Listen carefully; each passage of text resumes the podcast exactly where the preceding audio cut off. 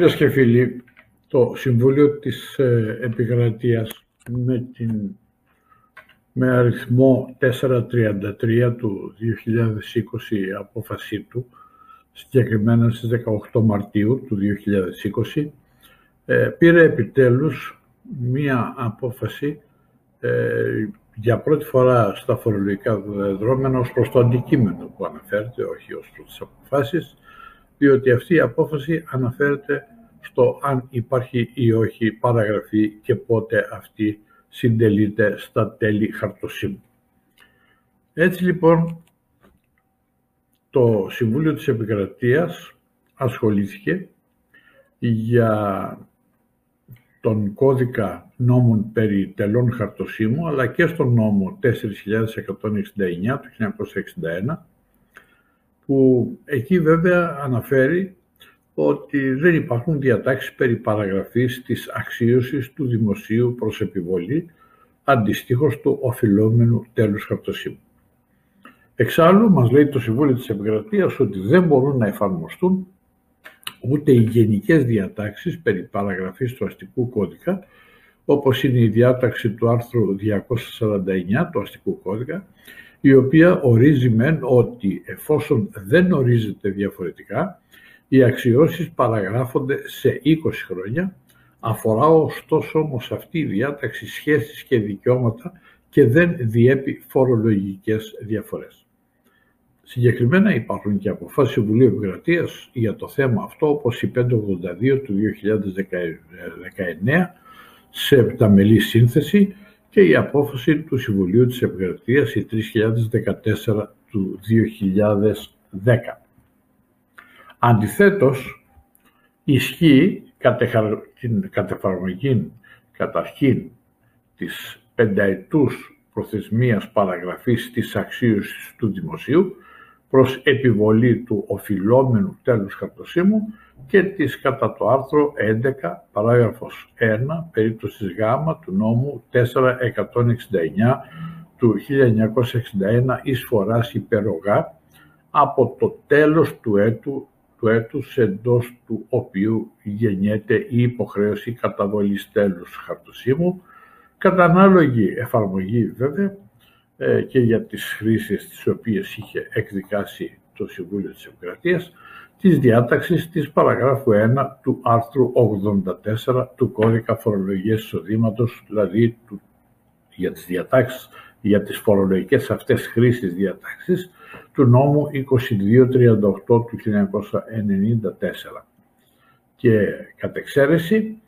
υπάρχει η δεκαετής προθεσμία παραγραφής της αξίωσης αυτής με την ίδια αφετηρία κατά ανάλογη εφαρμογή πάλι για τις χρήσεις αυτές τις οποίες εκδίκασε το Συμβούλιο Επικρατείας και οι οποίες ανάγονται στις χρονιές εκείνες που εφαρμογή είχαν οι διατάξεις του άρθρου 84 του Κώδικα Φορολογίας Εισοδήματος, εφόσον βέβαια συντρέχουν οι προϋποθέσεις της συγκεκριμένης παραγράφου. Το διοικητικό εφετείο που είχε κρίνει την υπόθεση αυτή και που μετά την απόφαση αυτή πήγε στο Συμβούλιο Επικρατείας, είχε πει επίσης ότι ακόμα και με την εκδοχή ότι η μη άσκηση του δικαιώματος του δημοσίου για την επιβολή των επίδικων τελών και εισφοράς οφείλεται σε συμπερινία του φορολογούμενου και του αρμόδιου φορολογικού οργάνου, δεδομένου ότι η μη έγκαιρη διαπίστωση των παραβάσεων και η έκδοση των αντίστοιχων πράξεων εντός του χρόνου της κανονικής πενταετούς παραγραφής οφείλεται, φέρεται να οφείλεται στον χρηματισμό από όργανα της διοίκησης της εταιρείας του αρμοδίου ελεκτή, ο οποίος είχε διενεργήσει τον αρχικό έλεγχο των χρήσεων αυτών και έκρινε τα τηρηθέντα βιβλία ακριβή, αρκούμενο στην προσθήκη λογιστικών διαφόρων.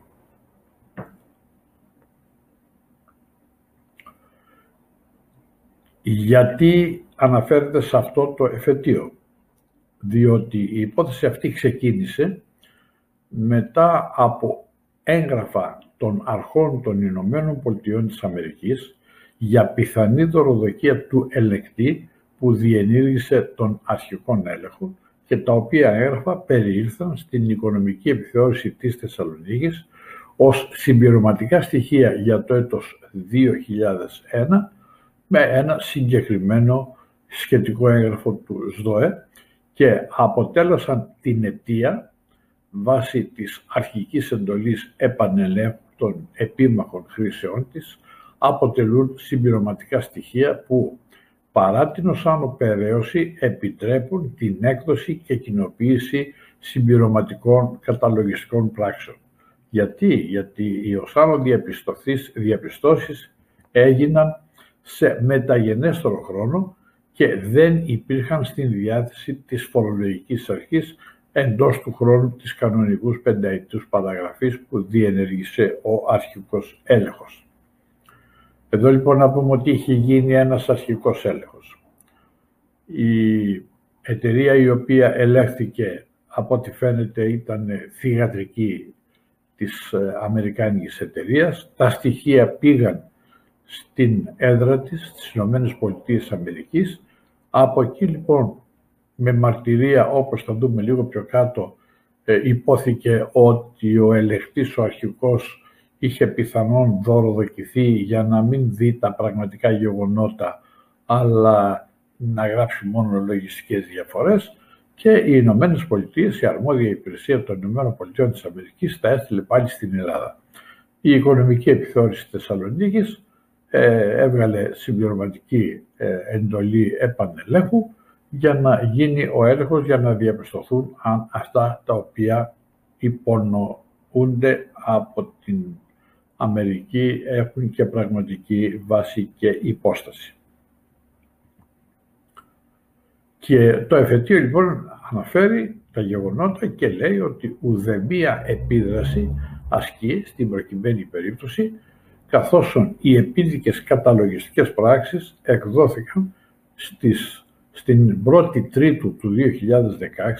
δηλαδή μετά το πέρας της δεκαετούς προθεσμίας,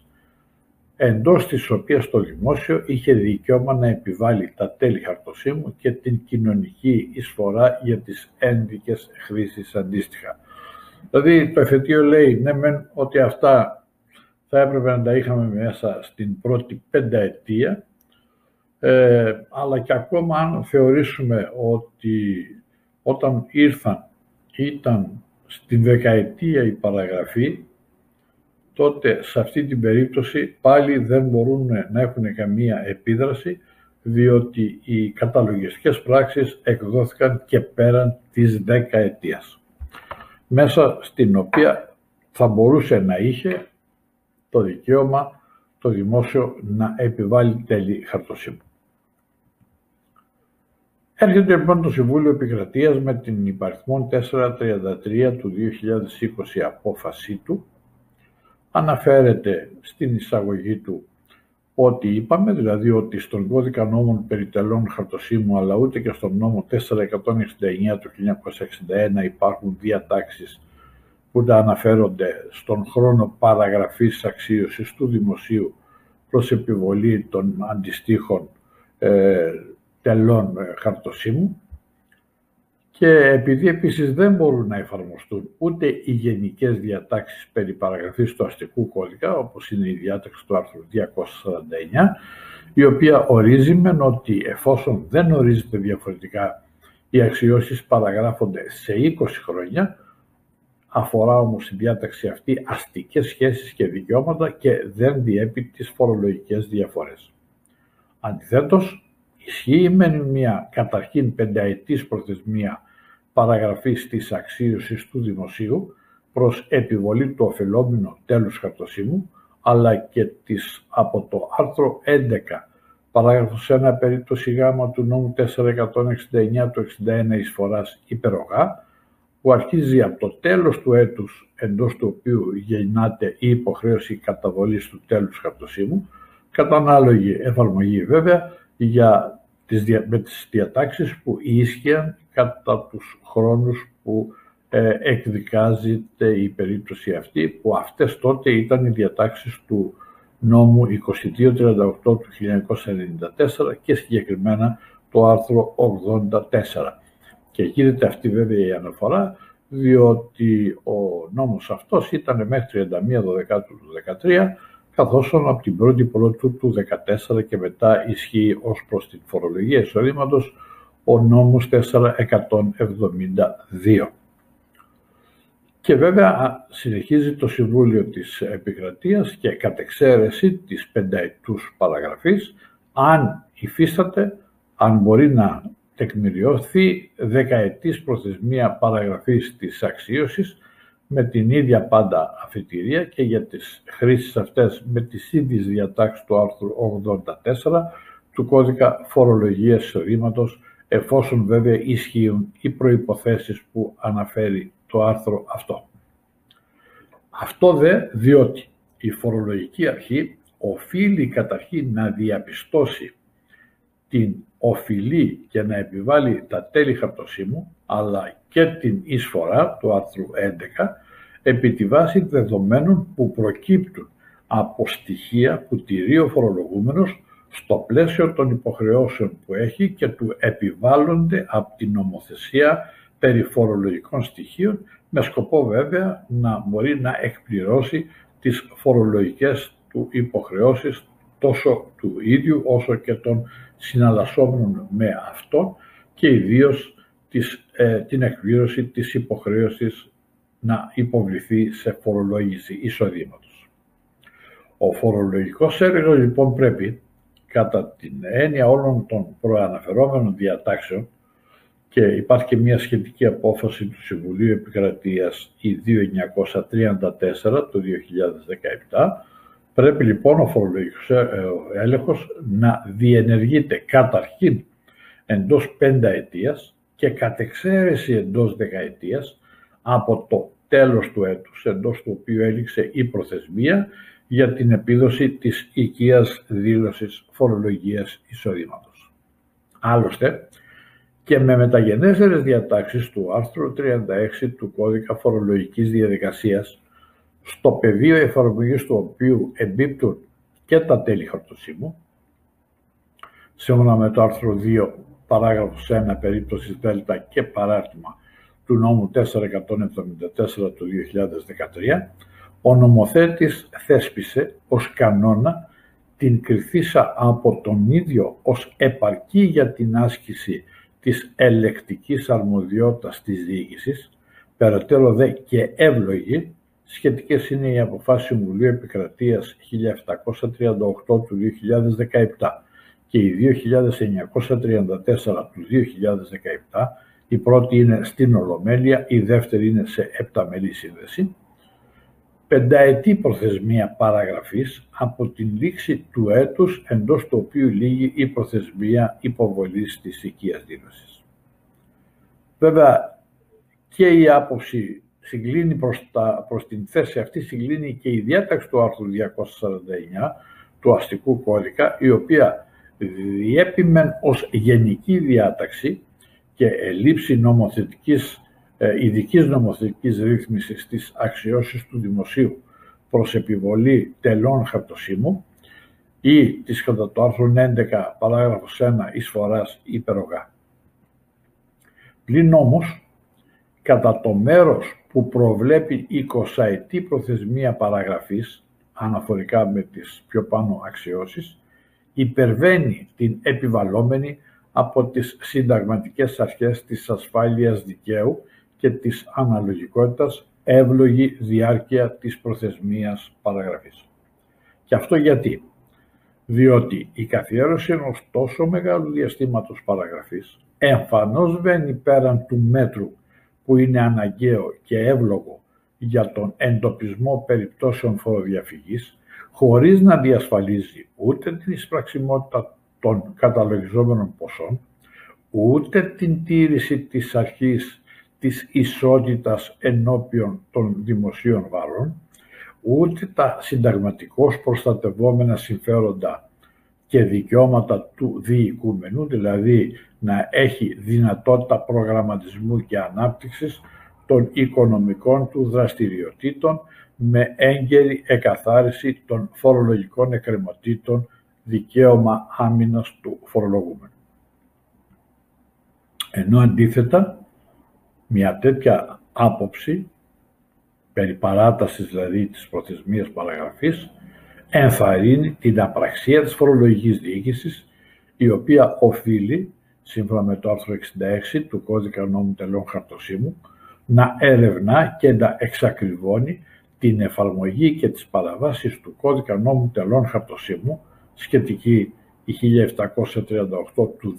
17 απόφαση της Ολομέλειας και η 732 του 2019 απόφαση εφταμελούς σύνθεσης, προαναφερθήσα απόφαση ε, της ε, διεύθυνσης επίλυσης διαφορών επί μιας άλλης υπόθεσης του 2013. Περαιτέρω, ισχύει η προθεσμία παραγραφής η οποία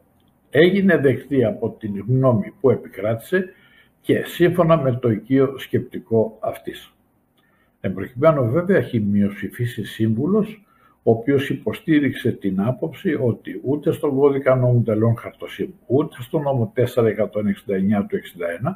υπάρχουν διατάξεις περί παραγραφής της αξίωσης του δημοσίου προς επιβολή αντιστοίχως οφειλόμενου τέλους χαρτοσύμου ή εισφοράς υπερογά και ως εκ τούτου αφού δεν υπάρχουν τέτοιες διατάξεις οι σχετικές αξιώσεις αυτού υπόκεινται σε 20 ετή παραγραφή κατά το άρθρο 249 του αστικού κώδικα, το οποίο ως γενική διάταξη είναι εφαρμοστέο εν προκειμένου, δεν χωρεί δε προσφυγή σε διατάξεις νομοθεσίας άλλων φορολογιών. Έτσι λοιπόν, με την προσφυγή κατά της σιωπηρής απόρριψης της ενδικοφανούς προσφυγής και πρώτο δικόγραφο πρόσθετων λόγων, όπως αναπτύχθηκαν με υπόμνημα, η ανερεσίβλετη προέβαλε με μεταξύ άλλων ότι το δικαίωμα του δημοσίου είχε παραγραφεί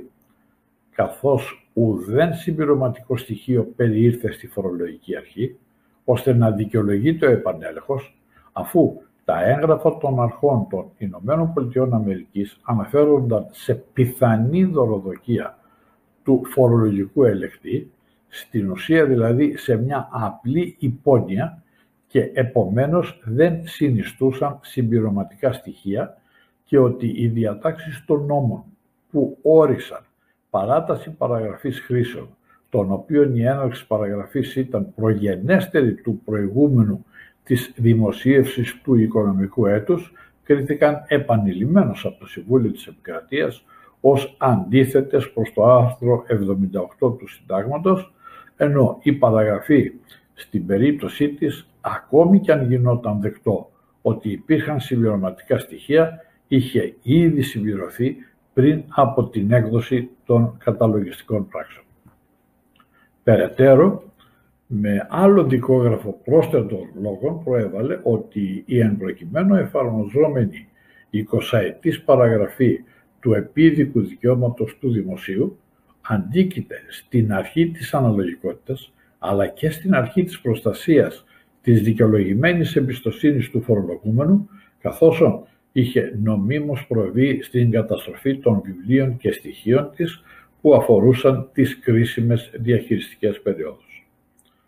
Με την έκθεση απόψεων το δημόσιο αντίτεινε ότι ο επανέλεγχος διατάχθηκε με εισαγγελική εντολή για την έκδοση της οποίας αξιοποιήθηκαν τα εμπιστευτικά στοιχεία των Αμερικανικών αρχών και ότι η εντολή αυτή δόθηκε επειδή υπήρχαν συγκεκριμένες κατηγορίες, καταγγελίες, δηλαδή δηλώσεις του διαχειριστή της εταιρείας για τον χρηματισμό ελεκτή, οι οποίες κατεδείχνιαν και ανακρίβεια των τηρηθέντων από την ανερεσίβλητη βιβλίων και γενικότερα φόρο διαφυγή και ότι τα στοιχεία αυτά ήταν συμπληρωματικά στοιχεία, κατά την έννοια της παραγράφου 2 του άρθρου 68 του νόμου 2238 του 1994 που ίσχυαν οι διατάξεις αυτές για τους χρόνους που ε, ελέγχθηκαν. Επιπλέον,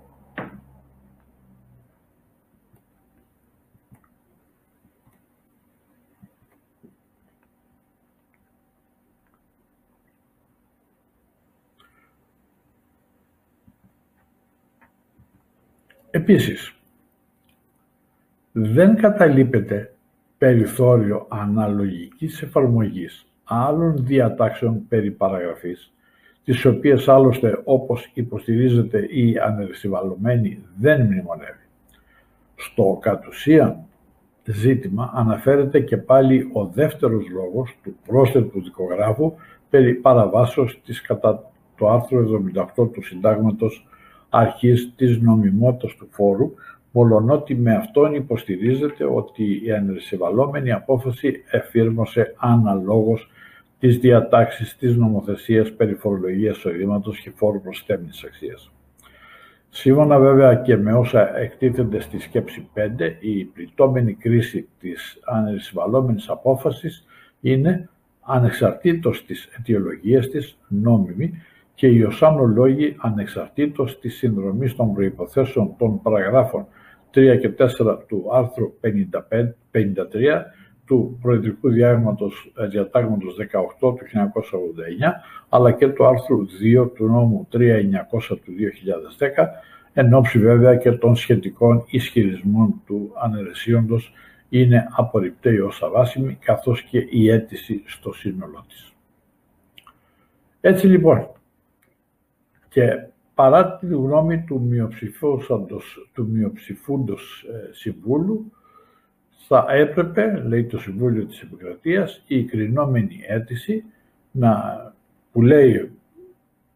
ότι ο Σύμβουλος που λέει ότι θα έπρεπε η κρινόμενη αίτηση να γίνει δεχτή και η προσβαλόμενη απόφαση να αναιρεθεί, διότι η αξίωση του δημοσίου για την επιβολή των επιδίκων τελών και της εισφοράς υπόκειται στην προβλεπόμενη από το άρθρο 249 20 παραγραφή, το Συμβούλιο της ε, Επικρατείας ε, απορρίπτει την σχετική αίτηση.